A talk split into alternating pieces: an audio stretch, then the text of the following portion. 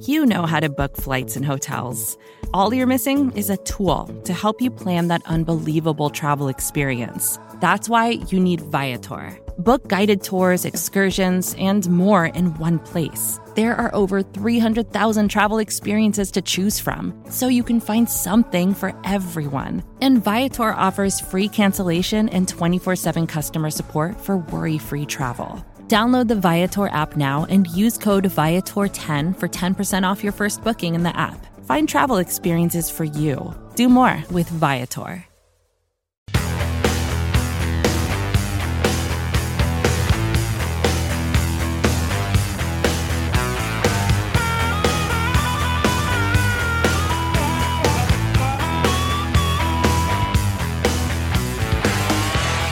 Welcome to Bears Over Beers. I'm Jeff Berckes, a writer for Windy City Gridiron, and I'm joined, as always, by EJ Snyder. EJ, it's Thanksgiving week, my favorite holiday of the year. Not quite sure why this year, given what we're going to have to be subjected to around 11:30 in the morning Central Time, 9:30 your time. But um, are you excited for Thanksgiving? I'm excited for the holiday. Uh, the particular uh-huh. brand of Bears football we may see on said holiday possibly a little bit less exciting, but that's okay. Uh, it's not going to diminish my love of the holiday. I also love Thanksgiving, so I'm looking forward to it. We got uh, got a little time away from work, got some good food coming up, hopefully, and you know I think we gave the fans a little map uh, a couple of weeks ago about how to enjoy Bears football from this point out, which is uh, selectively. Like if it's turning your stomach and you have dinner later in the day, turn it off. Or if you're having lunch with your in laws and you don't want to have to take the verbal abuse of, of hearing how bad the Bears are, maybe just go into the garage and grab another slice of pie. You know, who knows? But we'll we'll get into the game in a little bit, but let's start off with beers. What did you bring on today? Ooh, I have uh, something that my lovely wife got me from uh, McMenamins, which I know you're familiar with, um, an Oregon uh, conglomerate that buys old historic properties and turns them into really cool pubs. Yeah. Um, and this is a crowler, which is the coolest thing ever. Um, it's halfway between a can and a growler and they bottle them on site. This is their Scotch Ale, 6.3 by volume, uh, so it's got a little bit of a kick to it. It's a nice winter beer, a uh, little bit sweeter than some scotches, but still has that bite. Um, nice, good head when you pour it. Beautiful dark brown color. Uh, and it will help me forget a little bit about how poorly the Bears played. What did you bring on? Well, I was going to bring on a Michigan beer, but I I saw that I still had this, and I'm excited. So this is definitely a JB beer, and it feels very Thanksgiving-y. So this is the Great Black Stack Bake Off. It's from Black Stack Brewing, and it is a pineapple upside down cake. Uh, caramelized pineapple, cherry, uh, maraschino cherry juice, brown sugar, Madagascar vanilla and milk sugar. Like, I mean, if what are just, you doing? It, it just sounds delicious. It sounds Thanksgivingy. I it's, just like. I'm so excited for this one. It's just. It, it sounds calling like my name. Pie in a can is right. what it sounds like. Right. Uh no, I. I'll give a little teaser. I have a JB beer um, coming up, and I've Uh-oh. previewed it uh, and it is it is something else. But it is not anything like that. That is that is one of a kind. So. Well, I brought on that pineapple beer a little while ago, and it was really good. I really liked it. It was kind of like a just like a cake. Uh, had like white cake in it, mixing it and stuff like that. So anyway, I saw this on the shelf. I was like, oh, I gotta try this here too. So, uh, you know, I got a, I got a reputation I have to maintain. You do, and you know, as long as it's all good, because far be it from me to tell anybody how to beer or how to enjoy their food, their steak, their coffee, or to fan. I've had that interaction um, quite a few times over the last couple of weeks, uh, not only with Bears fans, but um, I view games at Buffalo Wild Wings occasionally when I want to see all the games because despite being a semi-successful semi-pro podcaster i do not have screens and games for you know screens enough for all the games. So I'll, I'll, go and it's cool because you get to see a mix of fans and you get to see people that fan in all different ways. They're the quiet types that just watch and eat and leave. They're the people that kind of cheer or fist bump when their team does something cool. And then there are the people that absolutely lose their shit in public and bounce around and do crazy stuff I don't really care. Like I'm just like whatever, man. Like it's your it's your gig. Like you get to interact with your football team however you so choose, and that's not my business. Yeah, absolutely. I mean, if anything, I think I've grown to the fact that I just kind of do me, right? Like I, I, might be the guy that goes to the bar if I, I have to because the Bears aren't on, mm-hmm. and I just kind of sit in the corner and I'm pretty quiet. I might fist pump to myself, right? But if it's like a real emotional game and like things are going, I'm, I'm going to probably kind of migrate towards those Bears fans that have been a little bit, you know, rowdy at the end of the bar. I'm going to give them a high five and stuff. But for the most part, I'm kind of just like off on the corner of my own, just trying to take the game in, just trying to concentrate because I, I just don't want to get distracted by all the other stuff that happens around the bar. Yeah, I like to take in the other stuff as well. I didn't originally. Before, I was very much like you. A couple of years ago, if I would go and watch in a bar, I would sit away from people. Uh, if there were multiple screens, I just wanted to kind of be close and see the bear screen. Um, as I've you know grown in my football watching and and talking about the rest of the league, I I do like take the ads now and you know look at what else is going on. I took a good three or four minutes yesterday and watched the Colts run game, which if you're not familiar mm-hmm. with it, is just a thing of beauty right now. And then I can flip back to the Bears when they come back from a commercial break or whatever. I've I've expanded. I can catch like three or four screens now out of the however many there are, twelve or fifteen around the place, but um, yeah, I think everybody has their own way, and I'm I'm just to the point where I'm like, hey, if you're enjoying it and you're coming out and you're supporting it, and it's something that that gives value to your life, like, do it the way you want to do it. Yeah, and if you're still sticking with us here after the Bears fell to whatever they are, what now, three and seven or whatever it is, three and six. You know, you have to find things that you're excited about. You have to start to look at this schedule and say, what am I looking for, right? And we're staring at a Thanksgiving game against the Lions. I kind of like this tradition that the Bears are starting to play the Lions more frequently on Thanksgiving. It's kind of fun. And the Lions are 09 and 1, right? Like they haven't won a game. They tied the Steelers. They, you know, they, they just couldn't pull out the victory there. They have been close in a bunch of games. And so this really sets up as kind of a dangerous game in my mind except for the fact that they are starting a quarterback that I did not know was a human person before last week. And so, what do you know about these Lions, and what are you kind of interested in on Thursday? I'm interested in hoping that it is a somewhat watchable football game. And I can say that with a little bit of freedom, even as a Bears fan, because there's no really terrible outcome for this game. Andy Dalton is starting for the Bears, and the thing that most Bears fans are looking forward to, if they're still looking at the season at all after the Bears' performance so far, is how does Justin Fields mature? How does he develop? Um, how does he begin to build as the future quarterback of the Bears? Well, he took a shot in the last game. He's got a rib injury. They're not ruling out broken ribs, they're banged up ribs you know, officially listed as bruised ribs right now. Bottom line is they're not going to play him on a short week versus the Lions. So the thing that most Bears fans are looking forward to is not going to be there. We're going to get Andy Dalton ball. Uh, we know pretty much what that is. Andy Dalton is a known commodity, a known known. Uh, the rest of the offense has not looked tremendous. So I'm just hoping this isn't an overall trash fire with lots of runs into crowded boxes and just so many miscues. And I know I'm probably hoping against hope there because the Bears have been uh, a team full of miscues, uh, coaching errors, execution errors, uh, bad calls in bad places. They've just found a way to derail themselves time after time. So hoping that we get a uh, relatively flag free football game that has some moments of excitement in it. it seems like maybe a high bar for this one which isn't great, but it is, I think, decent commentary on where the Bears are as a team, which is right down at the bottom of the league with honestly only the Lions underneath them now, in my estimation.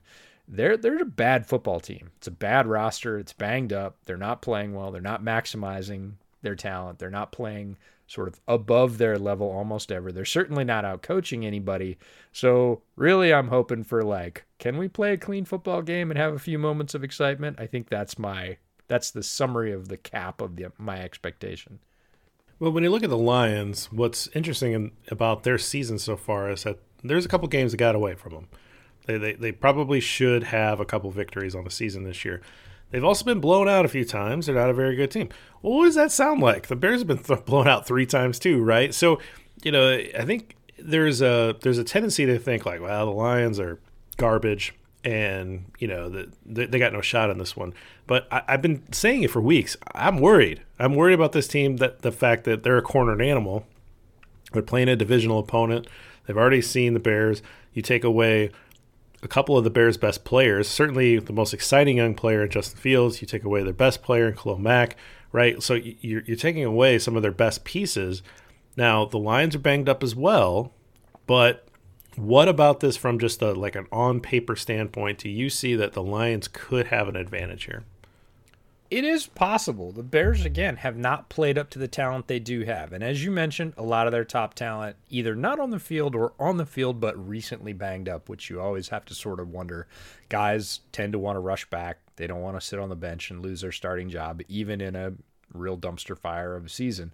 So a lot of pride. These guys put a ton of effort into their preparation and you know, there's pride. They're putting out tape for whomever, right? If it's if they're under contract with the Bears, they're putting out tape for a prospective new head coach. If they're not under contract with the Bears, this is their resume as they go out into free agency. So guys are the idea that guys are just shutting down and loafing and not playing hard. Some guys are, but the majority of guys in the NFL are going to play hard to the end of the whistle because they know that everybody has access to tape. The Lions have had some flashes. They too are banged up. They're going to be without their starting quarterback, as you man- as you mentioned. But their young defensive line is starting to flash a little bit. Levi Onwuzurike, who was one of their top picks in the interior defensive line, former UW Husky, real flashing three tech type, had a couple of flash plays last weekend. Like he's starting to string some impact plays together. The Bears' offensive line, uh, famously or infamously, has not played very well or very consistently this year. They've played decently in the run game occasionally. They didn't uh, last Sunday. Their pass protection has been spotty at best. Sometimes it looks decent, and whoever the quarterback is gets a little bit of time, and sometimes it folds instantly, and defenders are in the lap of whoever's taking the snap within about two seconds, and that's not a recipe for success. The Lions have some defenders, famously the two they drafted. Um, at the top of this last year's draft, and those guys can get home. And look, they're not playing superstars on the other side of the ball. They're going to have some opportunities against this Bears offensive line, and if you get in there and bang up Andy Dalton, um, Bears don't have much behind him either if Justin Fields is on the bench. So that's a way the Lions could get on top real early and fairly easily. Um, I hope that doesn't happen, but that's a sort of path to the Lions playing competitive football. And you're right, they have had a couple of games that were close. This is not all 30 point blowouts. They could manage. And who knows? We've seen it before with backup quarterbacks, even with the Lions. It wasn't Boyle, but backup quarterback comes in for the Lions and they rallied. They played really well. Uh, we've seen it with the Washington football team. Taylor Heinicke came in and everybody's like, well, season's over. Ryan Fitzpatrick went down. Taylor Heinicke's led them to some sort of gutsy victories. So it's possible that he actually gives them a spark, even though lots of NFL fans like you didn't know his name before, maybe last week. Um, you never know. Uh, Dan Campbell head coach team seems like mm, they can kind of get fired up at a moment's notice. Maybe it's just the coffee, but this could be the week they catch fire. If they go up, you know, a, a fluky score early, say there's a, you know, strip sack, fumble, recovery for a touchdown, and the Lions put seven early points on the board. The the Bears are only scoring between 14 and 19 points pretty much every game. Seven points starts to look like a fairly insurmountable lead with this offense. So, if the Lions get up early, eh, they are a very dangerous opponent, which sounds like the weirdest thing to say about an 09 and 1 team, but I have to agree with you. Well, it's more of that they're you know, these guys don't want to be winless, right? I mean, I was really hoping that they would beat the Steelers just so they would just kind of get it out of their system because this team isn't trying to be good. Like this team is clearly trying they stripped down the roster. They're they're true they're clearly trying to rebuild. But they're playing really hard and when you continue to play hard this late in the year even though you're bad, one of these times you're going to hit. Like the Texans just beat the Titans, right? Like this is not this is going around the league. Like the, the these bad teams, uh, the the Jags beat the Bills. It was an ugly game. It was a, just a disgusting game to watch, but they beat them, right? And so those are good teams. The the Titans and the Bills are good teams. This is this is different story that we're talking about here with the Bears because they're not a very good team. And and so I again I have been worried about this. And when I when I watch the Lions, it, they're passing it to If Goff comes back, he's at least he's a bad quarterback, but he's at least like a a bad NFL starting quarterback, right? Whereas this this guy uh, Boyle looks like he is just a bad reserve. But whatever. If Goff comes back, maybe I can kind of be a little bit worried that he'll find 22 and pick on him and you know move the ball that way. But really, I'm I'm I, am actually not seeing a great recipe for the Lions offense to move the ball that well with against this Bears defense, even though the Bears defense is depleted of a couple of their better players because they've really played the run well, and I think that's really what the Lions can do is they can run the ball with with Swift and it seems like the Bears have stepped up, even with with Mack missing. Um, but am, am, I missing something there? Do Do you think that the Lions can have success on the ground against this Bears run defense? Uh, not probably regularly. You're right. Overall, they've found a way to stiffen to not allow big, largely gashing gains on the ground. They've done it for stretches of games. Like they've fallen off. Their run defense um, has not been consistent the whole way through, where they simply lock everybody down a little bit like New Orleans was doing before last week for the whole season, where they just said, Nope, you're not running on us.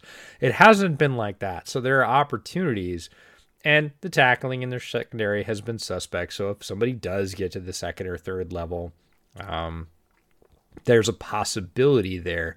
We saw it a little bit on Sunday where the Bears allowed some early rushes right up the middle that the you know the running back didn't take contact for 6 or 7 yards.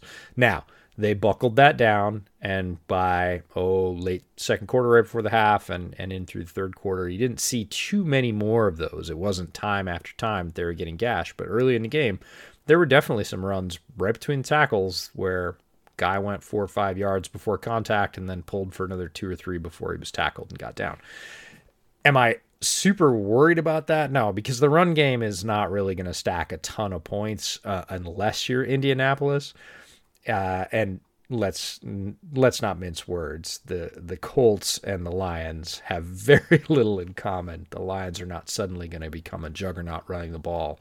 Um, the Lions have as many faults as the Bears do. It's all about it's going to come down to a few plays, which is what it comes down to between good teams. But this is two sort of evenly matched poor teams. It's still going to come down to a couple of bounces. Who gets the extra possession? Who gets the fluky interception? Who gets a strip sack and recovers deep in the enemy, you know, the enemy territory? That's the the game's still going to come down to those few plays. It's just you know both teams are probably going to try and fumble it away. We saw it with the Lions against the Steelers, multiple chances to win that game, couldn't get it done. Uh, we saw it with the Bears as you know late as last Sunday. They led that game with a minute forty to go. Looked like they had that game probably won, and then defense collapsed. They let Baltimore go the length of the field, score, and that's it. So they're going to have to try and limit their mistakes, but both of these teams are very mistake prone. Yeah. All right. Well, let's uh let's talk about the Bears, but let's uh pause here real quick just to have the uh, sponsors buy us a beer, and we'll be back on the other end of this. Support for this show comes from Sylvan Learning. As a parent, you want your child to have every opportunity, but giving them the tools they need to tackle every challenge, that takes a team. Now more than ever, educational support tailored exactly to what your child needs can make all the difference. That's why parents have trusted Sylvan Learning for 45 years as the ultimate teammate in their child's educational journey, instilling in them a love for learning and a passion for reaching the next level. And Sylvan's Insight Assessment can identify gaps in learning and areas that could be of concern for your child.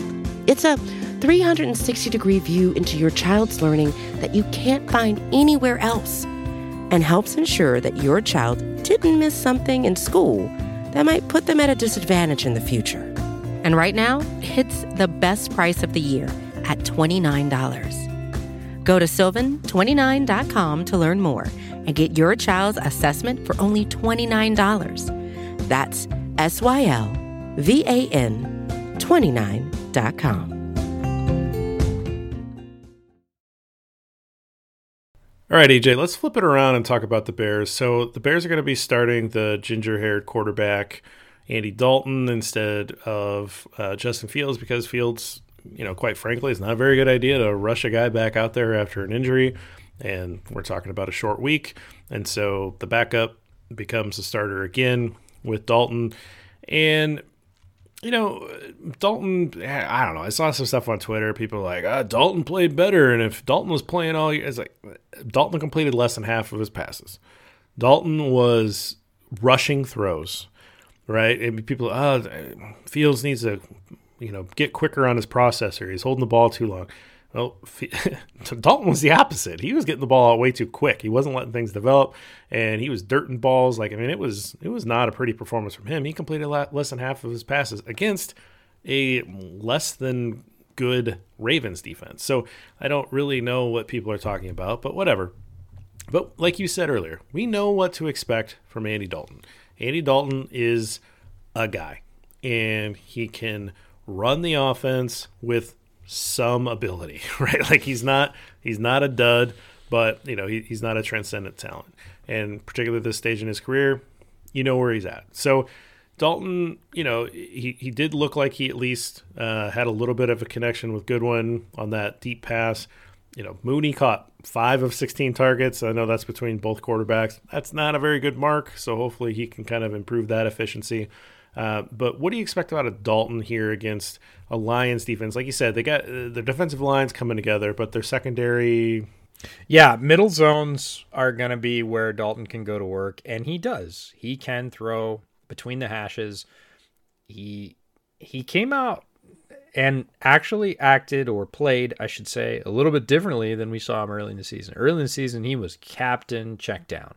He was everything to the side and really nothing beyond about six or seven yards. Like I think he had single digit passes in in his starts beyond that. Like it was all to the side and all short. He came out in relief on Sunday against the Ravens, and to me, he looked like I posted a tweet that he looked like that basketball player, that three point shooter that's just chucking him up from the time he gets in the game, he's just whipping them up there. He's not hitting a lot of them. He's clanging them off the rim. He's airballing. It doesn't matter. He just keeps pulling the trigger. And then late in the game, he hit one to Goodwin.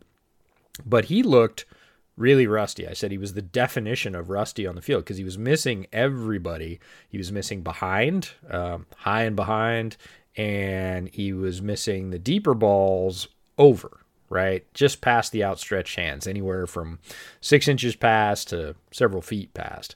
And he just looked really rusty. He was he was whipping the ball up, but he was throwing it down the field, and that was not something we saw in his earlier iteration. So it gives me a little bit of pause, um, you know, his sort of average depth of target. And I know why people think Dalton played well. It's because they're looking at the box score. They didn't watch the game, and they go, he put up 200 yards and a half. Like, yeah, it's way better. Well, the the first 60 yards and the touchdown was a literal two yard throw. It was a you know bubble screen to a wide receiver. It's a two yard throw. Mooney makes some great plays, makes a couple of guys miss, goes 60 yards. It looks like Dalton in two throws has 60 yards and a touchdown. When what he did was throw a screen reasonably well. And I understand that. And then he just missed and missed and missed and missed down the field. He finally hits that late looper to Goodwin down the right sideline. And who knows? Maybe with a week, well, not a week, short week, few reps with the starters, he sort of dials it back in. He doesn't miss as many of those balls. And if that's the case, he has a good chance to tear the Lions up because they are not a top quality pass defense right now, even if the defensive line is starting to show some flashes. Overall, this team is not matching the rush with the coverage, which is what you want to do. They're they've had a lot of breakdowns in the secondary. Dalton's going to have a lot of opportunities, and look, their linebackers aren't great either. So he can hit those middle crossing routes. And if the staff is smart enough to scheme them up, now, that's a thing.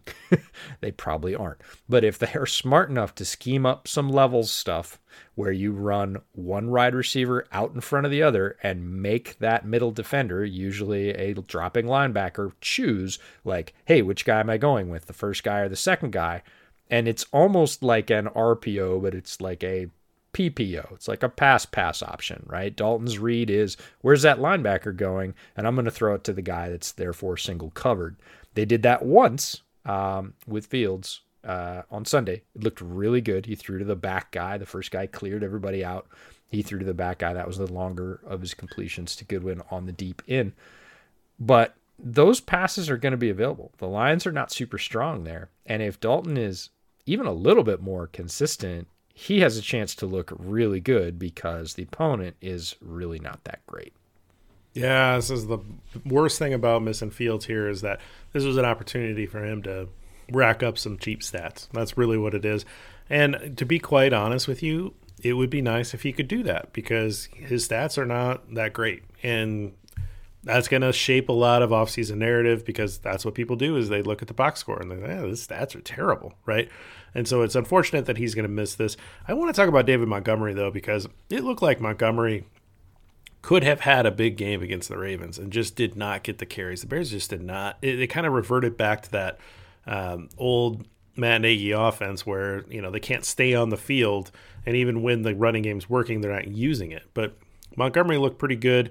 Do you think that you, you mentioned the Lions, you know, defensive line being a strength of theirs? This is still a team that can run the ball pretty well, even against good defensive lines. So, to me, it seems like they're going to want to try to get Montgomery involved early and often in this one because he should be fresh because he didn't really carry the ball that much on Sunday.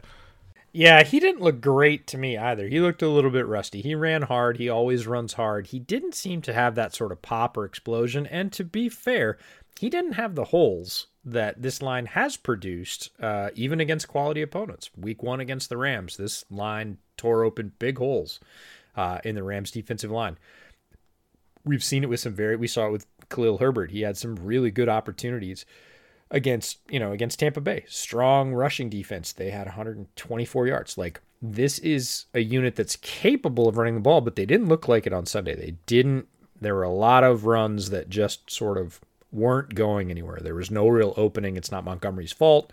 Just the whole, you know, rushing offense is just like passing offense is everybody playing together. However, I'm with you I think this team needs to rely on the run to get good, right? The pass for them has been really inconsistent. It's not a way for them to sustain drives, and they have looked good intermittently rushing the ball. They have looked powerful. They've looked like they can overwhelm people. And I honestly think it's a strength of more of their players on the offensive line to run block than it is to pass block. Guys like Larry Borom at this point is inconsistent pass blocking. He's a big, big bruising offensive lineman who, when you let him get his pads into somebody, is going to light up and so are the rest of the guys. And if they start to tear some of those cracks open, and I would hope that it's a balance between Montgomery and Herbert because we've seen that Khalil Herbert, given the opportunity, is very productive and efficient and can rip off some big gains. Keep both of those guys fresh, rotate them through. Don't go with the sort of lead back or workhorse back model. Just, I don't care how you want to rotate them rotate them, give them both some chances, and let that line sort of put its pads down and say, we're going to we're going to try and run on these guys until we start getting one or two yards of carry and then we might revert but we are going to we're going to bear down. We're going to try and bury these guys early. And if they do that, they could get on a roll and they could kind of roll over the Lions with a what I'll call a low degree of difficulty, right? Handoffs are a lot less difficult than even 4 to 6 yard speed outs, right? A lot less potential for bad stuff to happen. And if they can do that, cool. Like that is base NFL football. And it will give them confidence and they may start to go on a roll if they go away from the run and they run it a total of, you know, 10 times in the game and they throw the other, whatever it is, 45, 55 downs they have, we're probably going to see a result that maybe they win the game, but it really comes down to whether or not, again, Dalton's dialed in that connection and the receivers are getting some separation, catching balls, all the things that haven't been happening on the passing side. Yeah, Montgomery went for 58 on 14 carries on Sunday. I mean, if that's not numbers that blow you away, but it's over four yards a carry. I mean, I thought he looked pretty good, um, but you know, maybe not fully back from from where he's at. But no carries for Herbert or one carry for Herbert or whatever it was. I mean, he was barely in the game plan, and and so even if Montgomery doesn't get 25 carries, I'm not asking for that necessarily. There needs to be 25 carries from running backs in this game, right? Like that. That's it's just not enough carries. The, the, Bears just got destroyed in time of possession on that game. And we say, well, time of possession. Well, what happened to the defense on that last drive? Well, you know, the pass rush did not get home on that last drive.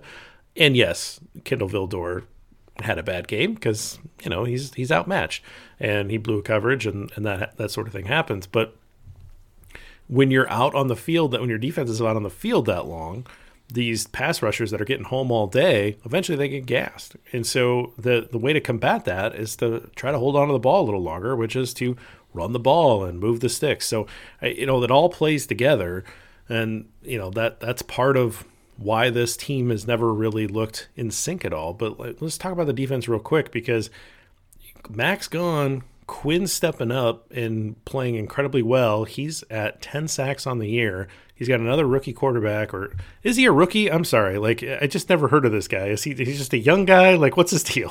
He's he's a young guy, um, it, not a guy with a ton of experience. So a guy that a a guy like Robert Quinn should be able to take advantage of, uh, because again, the Lions line is young and they've invested a lot in it. They haven't played. At times, they've played very well and kept their team in the game, but they've also had that lack of consistency. And look, Robert Quinn has the look of a guy right now that can absolutely take advantage of the chances that the Lions line is going to give him. They're not going to be perfect. It reminds me a little bit of playing a quarterback that the defense says, "Oh, he's going to give you some chances, right? He's going to throw you some balls, you got to catch them." And I feel that way about the Lions offensive line. They're going to give you some openings. They're going to give you some one-on-ones where the tackle oversets. And Quinn's got the tools to put that home right now. He's playing as he's the best Bears defender, bar none, right now. You think he's better than uh, Roquan Smith? Uh, I would say he and Roquan are playing at a very, very similar level because Roquan played at a really high level on Sunday too. Yeah, I mean, it's it's great because obviously he signed to that huge contract, and I know this game this this year is kind of meaningless at this point, but it's nice to watch Bears players do well, and Quinn has been a good player in this league for a long time, and so it's it's exciting to see what he can do. And so, you know, now I'm kind of cheering for Robert Quinn to kind of see where those sack numbers go, and it would be nice to see if he can kind of get those up into a level that quite frankly, you know, we haven't necessarily seen on this team in a while, right? Like, let's see, can he get to 15 sacks? Can he get to 17 sacks, right? I mean, it, th- those are kind of fun things to follow. He's definitely going to have his second best year as a, as a pro in terms of sack numbers. And, and this late in his career, that's really impressive. And maybe he can c- continue to keep that going because he's likely on this roster next year. So, those are exciting things. I think Roquan's ascension is really exciting stuff to keep watching. I think you know he had 17 tackles yeah. last week. I mean that's crazy, right? So, numbers. Like, so like let's see if he can, you know, can he top Urlacher's career, uh, you know, career high, season high, right? Can he top Lance Briggs's career season high? You know, th- there there are records. You know, the record uh, for tackles is 189. It's kind of a ridiculous number. It's by a random player. So you know, maybe that's not possible, but can he top some of these like all time great Bears that, you know, in recent memory that have really high tackle numbers?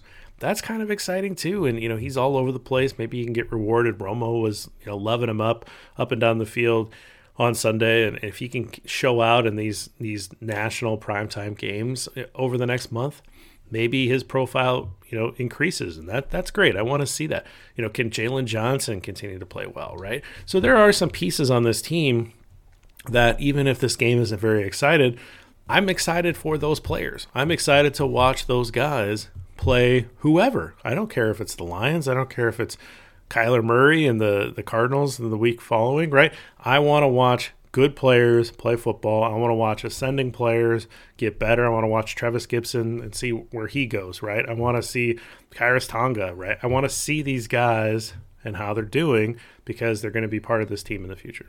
Yeah, totally agree. The Bears have one guy at each level on defense right now.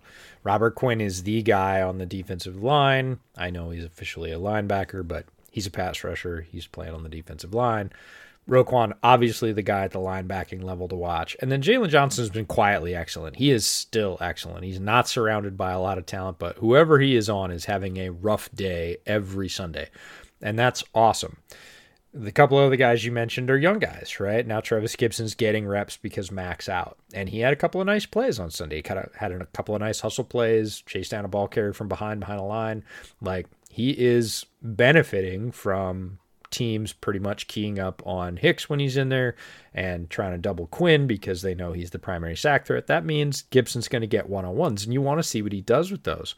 Khyiris Tonga is another guy that is playing really well in the middle, stacking things up, He's not getting a ton of downs, but that's probably okay. He needs to be rotated and kept fresh because he's playing a power position. Probably going to see him early. You saw him early in the game against the Ravens. You're going to see him early in a game against the Lions trying to shut down the run and make them go, quote unquote, to their left hand, make them try and throw to that depleted wide receiver corps with a new quarterback. That's really how you're going to try and force the Lions into beating you. You're almost going to dare them into that. Like, hey, we're going to put eight, maybe even nine guys in the box. You're not going to run the ball. Now we want to see you throw it, and we want to throw, see you throw it kind of deep. We don't. We're not talking about two yard speed outs. We want you to go deep down the seams and see if you can complete the ball. Maybe they can, maybe they can't. But that's a that's definitely a riskier proposition for a team like the Lions. So I would see you know Tonga and Gipson playing big roles on Sunday. There aren't unfortunately too many other people to watch like at the linebacking level and say oh there's a developing young player because pace hasn't stacked those or really even they're not there. in the secondary. It's the same thing right? You're really looking at Jaylon johnson and hoping he stays healthy. Duke shelley's dinged up. So you know maybe uh, we see some of the other guys coming in uh, trying to get some of those reps. And they're going to have to uh, if shelley's hamstring won't cooperate. But there's nobody that um, I'm really super excited to say, oh, you know, this this guy's getting reps. He's he's been due. Like, let's get him on the field and see his reps. Right now, it's like, oh, please hold up. please don't get your name called out a lot. Um, you know, and if somebody flashes, great, awesome. But really, those are your three key guys on the Bears defense, one at each level, which is kind of nice, and then a couple of young guys up front to sort of, hey, what are they doing with the reps they get? Uh, the rest of the defense, you're just really kind of putting your blinders on and saying, oh, please don't get burned. well, that's kind of the preview. I want to talk about Thanksgiving because growing up, Thanksgiving was always my favorite holiday. And I don't think as an adult that's changed. It's a little different how I approach the holiday, and it's been nice over the years that they've extended the number of games, right? used to have the two, used to always be the Lions would play and the Cowboys would play and then they added that third game. So now it's like a full day of football. I mean, it's a lot of fun. You get the full day of football on Thanksgiving, you get the full day of football on Sunday for Thanksgiving. If you're into college, I'm sure there's college games all day too, but I'm not. But you get two of those full days where you get to watch three games straight. That's a lot of fun to me. So I like that. I like the food. I'm not gonna lie. Uh, I'm a I'm a person who has enjoyed more than his share of, of food over the years. And this is a holiday where it's not only accepted, but encouraged to eat more food than you probably should. And so I wanted to ask you, EJ, what is the thing at Thanksgiving that you just need to have for you to feel like, yep, there it was? That was a good holiday. Oh, geez. I, I think there's so many things. Growing up was the same for me. Thanksgiving was a huge family holiday. Uh, all my dad's side of the family in Buffalo usually came down to our house. We lived in a small town in upstate New York, and it was kind of the oh man, it was the relative takeover, right? People would be sleeping like cordwood in sleeping bags and, you know, huge kids' table and, you know, snowball fights or leaf raking or whatever the conditions were at the time. And it was a good two or three days to just kind of mash with that family. And my cousins still talk about that. You know, we're all well on in our lives with our own families and they still say, man, those, those sort of country Thanksgivings um, when we were kids. They they were the ones, man. It was all the hijinks and late night card games and and you know pranks on aunts and uncles and just the smell of food permeating through the house. Thanksgiving was always a central holiday to me. That and and I don't know. I take a little bit of offense that Thanksgiving's kind of become a speed bump between Halloween and and Christmas now. Um, and it has changed for me. We don't we don't have the huge family celebrations anymore. Um, but I I guess there isn't one thing that my favorite thing about Thanksgiving that hasn't changed is sort of standing back a little bit from the fray. And when I was a kid, it was like I would hang out on the staircase, right? And I could look down into the living room and there would be like 15 or 20 people like talking and laughing and toasting and and just that sort of din, that holiday like you just don't get that sound very often of a bunch of people in your house like having a good time. And eh, all at the same time in very different ways. And that sound for me became really a thing as I got older and we did have big Thanksgivings, it would be it would be at weird times. Like I would be, you know, you have to take the garbage out during Thanksgiving because there's a lot of, you know, you're just creating more waste, right? And and I would go outside and we leave the windows open because of course you're steaming potatoes and cook a turkey and it gets really warm in the house with 15, 20 people in there. And I would stand outside the open window just for a minute before I put the trash in the can and just listen to people laugh and have a good time in my house. And that is that's the thing like more than a food or a drink or a dessert or anything else. It's that coming together and really just enjoying each other's company. Um, so that's probably the thing for me that makes it feel the most like thanksgiving. Don't get it every year but when i do i really treasure it. You know it's interesting you say that because growing up like my both sides of my family were in the same town right? So that no one moved away and we would start off with with my dad's side of the family who were very much more of a quieter conservative type you know people that kind of talk soft and kind of keep to themselves and you know so you'd have the lunch over there and you know the, the conversation's low right and i'm always trying to like find a way to a TV. You know, even as like you know, I mean, if you think I'm football obsessed now, you should have met me when I was a kid. Right? Like I couldn't get enough of it. I was I was just you know that's all I could care about, right?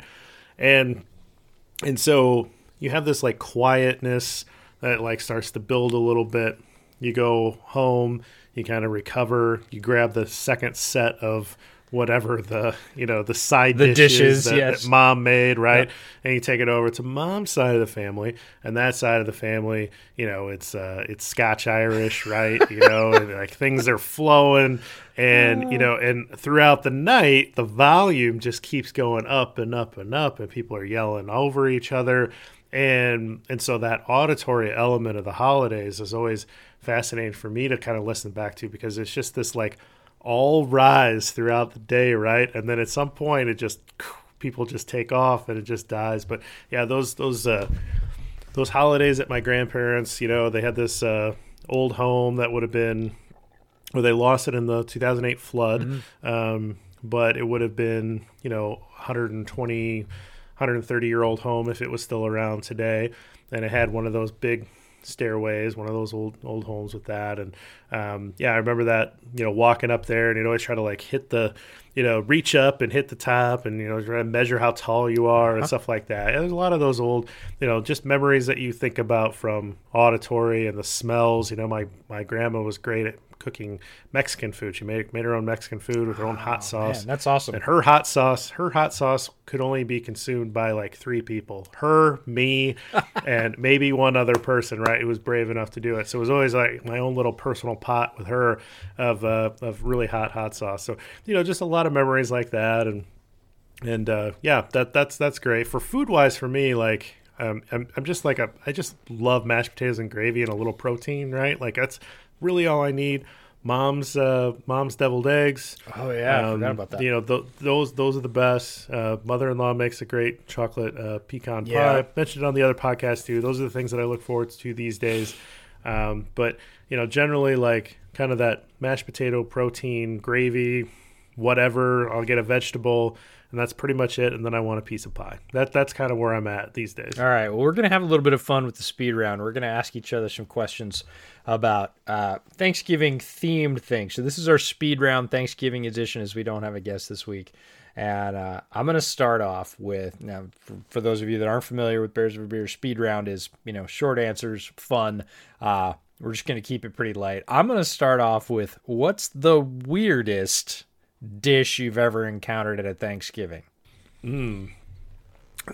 Weirdest dish. You know, I what's coming to mind is this like uh gel like green jello, you know, kind of fluff stuff. It wasn't like a green jello mold, but it was like Like it must have had dairy in it too. Yep. And like even the even the thought of it makes me kind of sick right now. Right? like like Yep. like no, I know exactly what you're talking about. I do not like that. no, it's not great. Uh, for me, on my side, it would be uh, there is a great uh, family. Uh, well, it's not a myth. Uh, it's just a great family story. Um, it be it became known as Orange Death, which you know on a Bears themes podcast seemed great. Uh, my uncle was in a phase where he was uh, he's a very good cook, but he was trying things far afield. And he basically made a sort of puree whip that had like carrot and parsnip and a bunch of other stuff. And it was this strange consistency where it was not quite mashed potato. It was a little thinner than that, but it was a little thicker than soup. And it was just, it didn't quite happen right? And he it was one of those like a joke you're trying to explain right? And uh my family also irish uh so not short with criticism. Uh and it became nice try but you didn't quite hit it. And forever known after that as orange death because it was kind of kind of neither here nor there and and the flavor wasn't amazing. So orange orange death was is still a family uh touchstone. Nice. What would you say your role is in the family get-togethers? Ooh, I was thinking roll, and I'm like, ooh, rolls. I love rolls, and then I'm like, Mm, oh, no, no, no. R O L E. Uh, my role, it's changed. Uh, originally, it was the kid that would finish everything at the kids' table. I loved to eat when I was at the kids' table, and would eat plate after plate after plate because I just had a crazy metabolism when I was a kid. Uh, and just general troublemaker. That was me. It was me and my cousin, my uh, oldest male cousin, would run around and like hang Star Wars figures from string and drop them down between the staircase behind my aunt's head and then say something so she'd turn around and freak out. Like that was my role is just general sort of like pre Home Alone mischief maker uh, was my role as uh, as a little kid, as a like college age guy that didn't always get to go home. I was sort of the convener. I was always the person that would pull people together like, hey, you going to be around? You don't have family? Like, come to our place. Uh, and we had some great Thanksgivings that way. It was always more the merrier and who's welcome. And so it was just pulling people together and they're like, I don't know how to cook. And it's like, fine, what do you, what do you want to do? Like, bring something, bring a pie, bring beer, bring whatever you can. Like, we might just have pie and beer, but oh, that's okay. It's for college kids. Who cares? Um, so, and then as I got older, um, I'd always had a lot of jobs in kitchens, and so I started to cook. I cooked turkeys and then lots of different sides, and I always like to do something that's a little bit different that I just don't do because you have more time on Thanksgiving, and I don't. I don't devote as much time to food prep as I would like to, so I don't mind doing a recipe that takes two and a half or three hours on Thanksgiving because I have it, and I'll put some music on and you know try some roasted vegetable medley with some special glaze or something. That's sort of where I went and uh, sort of the 10 year ago period. And now it's just whatever, right? I, I'm just sort of the glue guy. You need beverages, I got it. You need desserts, I got it. You need me to just sit back and eat, I got it. Uh, you need me to drive, I can do that too. Yeah, I think Aaron Aaron guy is the that's the rule. It because you get breaks, which I'm into, right? Like you got to kind of step away from the madness. So true. and, so true. And, and then like you get points. Like you go out and you Yes. do chores. You know, and for me, it's like, yeah, run to the store. Like, you know, people don't like to do that. I'm like, yeah, I'd love to do that. Let's go. Let's do it. Yeah, I got Yeah, it. Let's go. yeah. I'd take the fresh air. Yeah, but that that's kind of that's the role that I like to sit in. Or I'm the guy that sits in the corner and watches the football game because you know it's Thanksgiving. There's football on, so you know generally I'm going to be by the TV if I'm there, or I'm going to run an errand. But yeah, what's your next one? Uh, I was gonna say favorite dessert, but that's mostly just for people that haven't listened to you before because you have a you have a go to favorite dessert. There is one, and it holds the preeminent spot, and there is no like oh this or that. Yeah, I mean, since I got introduced to that pie, it's pretty great. But I mean, if you know, I, I like Thanksgiving because you get to eat pie, and Oh, yeah. and, and that's that's kind of cool. I'm not a huge guy that's into cake. I mean, sometimes cake's fine, but like you know, I would rather have a piece of pie. And thanks, that's what Thanksgiving's all about is pie. So like, I'm I'm into a piece of pie for sure. Like that, that's what I'm going to have on Thanksgiving. If it's not that special pie, I'll have pumpkin pie. Like, right? I mean, I'm not, I'm not against that, but I want a piece of pie. and I think that might be why you and I get along is because we're both like pie guys and Thanksgiving is central to pie. Thanksgiving, yes, you can have a cake. Yes, you can have some kind of um, homemade ice cream. You can have some I've been to families where they had some kind of handmade Swiss roll, German, like great. That's that's all cool. Like it's good. Like all dessert is good, but Thanksgiving in my mind pie. And pie early, pie often, and the biggest thing is pie for breakfast, right? That is a Snyder family tradition is like waking up the next day and there's not a question of what you're having for breakfast. You're having a piece of pie, but what kind is the only question because we would have multiple pies and we would have uh, my mom always made a great apple. There would always be a pumpkin from somebody or a pumpkin chiffon if that was some something for somebody. There would be uh, mincemeat pies. There would be berry pies. There would always be a bunch of pies, um, usually with handmade crusts because it was like some odd competition within my family. But that didn't matter to me as a kid because you would literally open up the fridge or the second fridge, the one that was out sure. in the garage, right? And you would have like five pies covered in wax paper. And as a kid, the day after Thanksgiving, that was the best thing ever. My mom would always make uh, handmade whipped cream because we lived in a dairy town and she would take the cream off the milk after it sat on the back porch, right? And whip it with a little bit of sugar or vanilla or both. And there was always a little, you know, bowl of handmade whipped cream and you could put it on whatever pie you wanted and have it for breakfast. And it was like license. Nobody looked at you funny as a, you know, six or eight year old kid with like a huge slice of apple pie and a mound of whipped cream on it. And everybody's like, yep, that's acceptable. like, and that alone made it the best holiday ever. So, like, Thanksgiving, like, I believe you're right. The pie is just central to Thanksgiving. It doesn't really matter what kind. And just as, as a visual aid, even though we're not doing this as a video podcast, I, I brought pie because we started early and we got an apple pie. Uh, this is not a handmade pie. This is a Trader Joe's pie. And it is not just apple, it is like apple, uh, brown sugar, and maple. And it has been sitting here for the entire podcast, just sort of like wafting up at my nose and tempting me. So I'm just gonna take a bite of it because I'm tired of waiting, quite frankly. um, and I'm and I'm old enough that I don't have to anymore. That's the greatest thing. I don't have to ask anybody if I can take a bite of pie. I can just take a bite of pie. Yeah, that sounds awesome. I do not have a piece of pie, but now I feel jealous and wish I did have a piece of pie because this is delicious. I'll bet. So I have one more question, and that is on Thanksgiving and probably on any other holiday, but like Thanksgiving specifically, football's not on, or you know you've moved on. What are the games that you play? Oh, Are great they outside, or is it board games, or like what are the games that your guys are playing? Yeah, so when I was again when I was little, we would go outside whenever we could, and a lot of times there was snow at Thanksgiving in upstate New York when I was a kid. Um, so we would have snowball fights, build snow forts, whatever. If it was dry, which was rare, um, we would make big leaf mazes. We would take the rakes and we would rake out these entire big because we had maple trees, so we had all these leaves, and we would rake out like leaf mazes. And then we basically kind of like play tag in the leaf maze. You had to run inside the lines, and you know, eventually it just turned into like free tackle in the leaf pile. Like all all rules were lost. Um, if we couldn't go outside because it was really nasty or really cold, um, there were a lot of card games. Um, adults play different card games. We play things like gin rummy. Um, we're like a super big puzzle family. We occasionally play board games like Sorry or Trouble or Mousetrap, the kind of classic like late 70s, early 80s board games. But um, more would be like cards. Like somebody would break out cards around a you know a little card table, and somebody would play something. It weren't weren't for the most part betting games.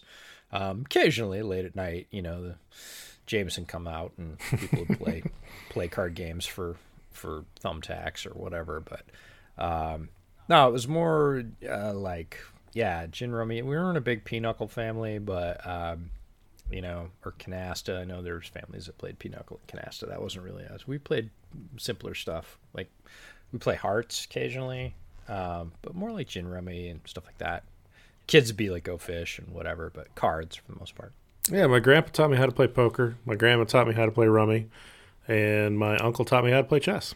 and Oh, so you're set. a lot of that, a lot of that, and you know, I was going to say, any blackout in the Midwest, you are set for days. Yeah, my uncle got into chess, and you know, being a smart kid, you know, he kind of, um, I knew how to move the pieces, and he kind of, you know, would challenge me, and it just kind of became an annual tradition where I'd play him, and um, I, you know, I got the better of him more than I think he would want to admit, and you know, that would always kind of irritate him, but it was always fun. They were always like fun games, and I take, I, I mean, I'm the slowest chess player because I'm just you know, I don't play very often, and so I, w- I would just, you know, I can totally see that about you just because of the way you approached the mock drafts that we've done in the past. I cannot imagine you as like a speed round chess Mm. Oh player. no, speed chess I'd be terrible.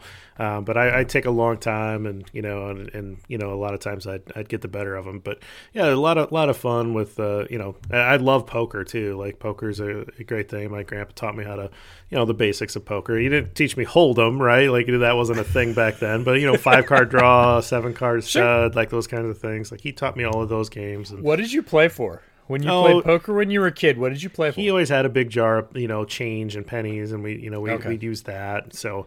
Um, We always played for we always played for weird stuff because we very rarely had change. Like the Hmm. most the uh, when I learned how to play poker, I was in Boy Scouts and we'd be at like campouts at like cabins and stuff. And so it wasn't like he had change or money or whatever. But we would always find stuff and we would play for like matches, right, or whatever was small and available. I mean, I remember playing for matches. I remember playing for um, uh, we were at a fishing cabin one time. And we played for like uh, bobbers and sinkers. Right, guy had a whole like chest full of like, and we just divided them up. And the big ones were ten, and the small ones were ah, five. that's fun.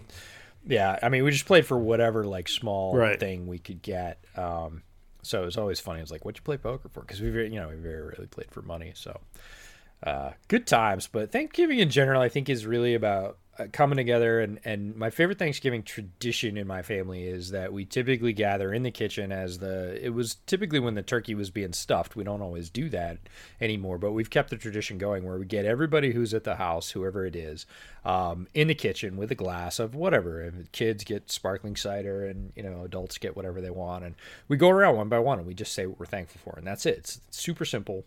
Um, but it can be really moving to look back on the last year and say, hey, this has been a really good thing. Like, you know, even in the last couple of years, which have been very hard for a lot of people, to say, yeah, they were really hard, but I'm really thankful for, you know, the ability to do this or this house or this family or this job or this opportunity to go do a thing or a friendship with somebody really special.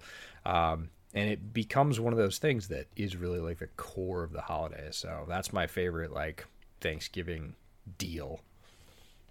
Uh, I mean, growing up, it was to you know see which uncle was going to puke first from uh, drinking too much alcohol. But I like your your sentiment a little better, and just to kind of Well, I didn't say what happened later. That's what happened earlier. uh, you know the Scottish, Scottish, Scottish Irish stuff.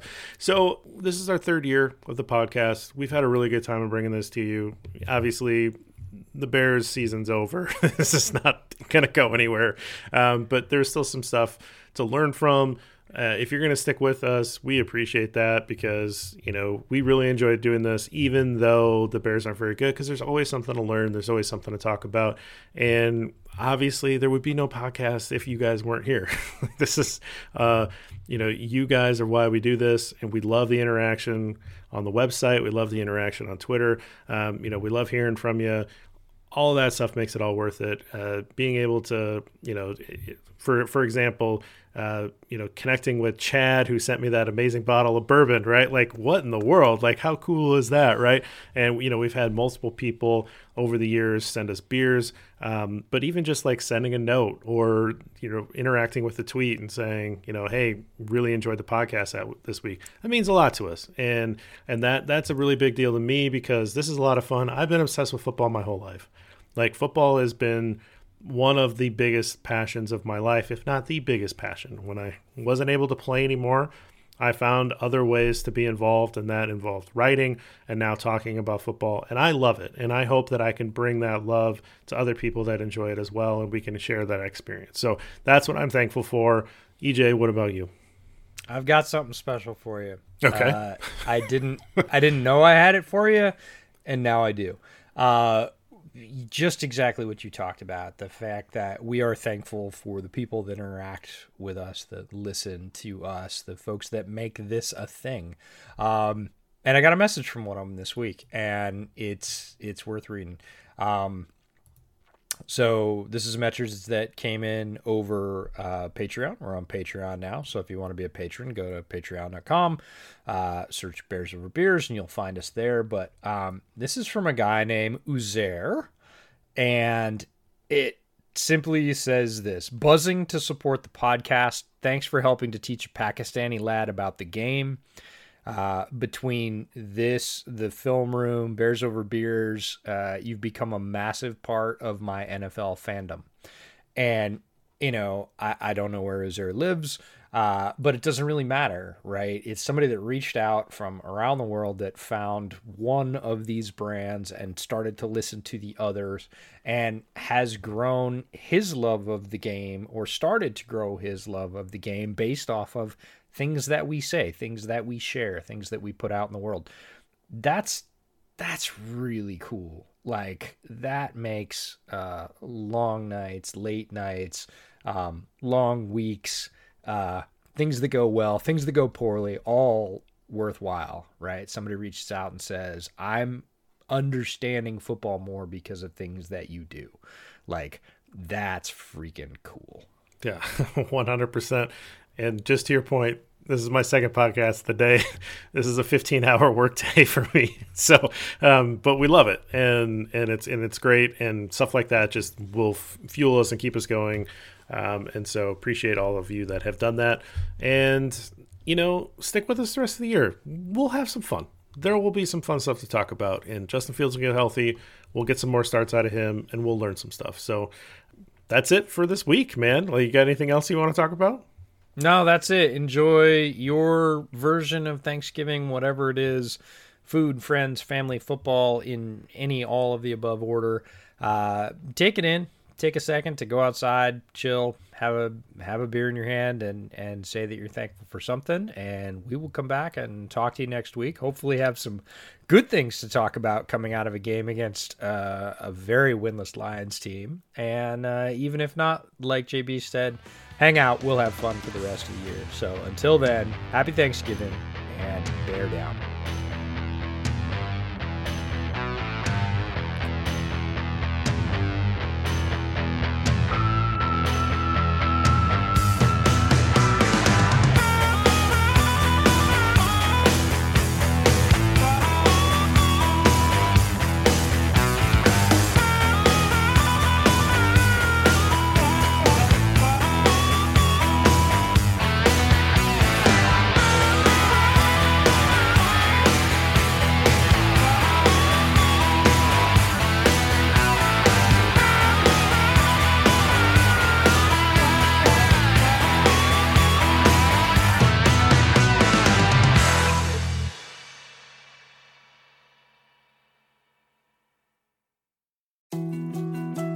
More to dos, less time, and an infinite number of tools to keep track of.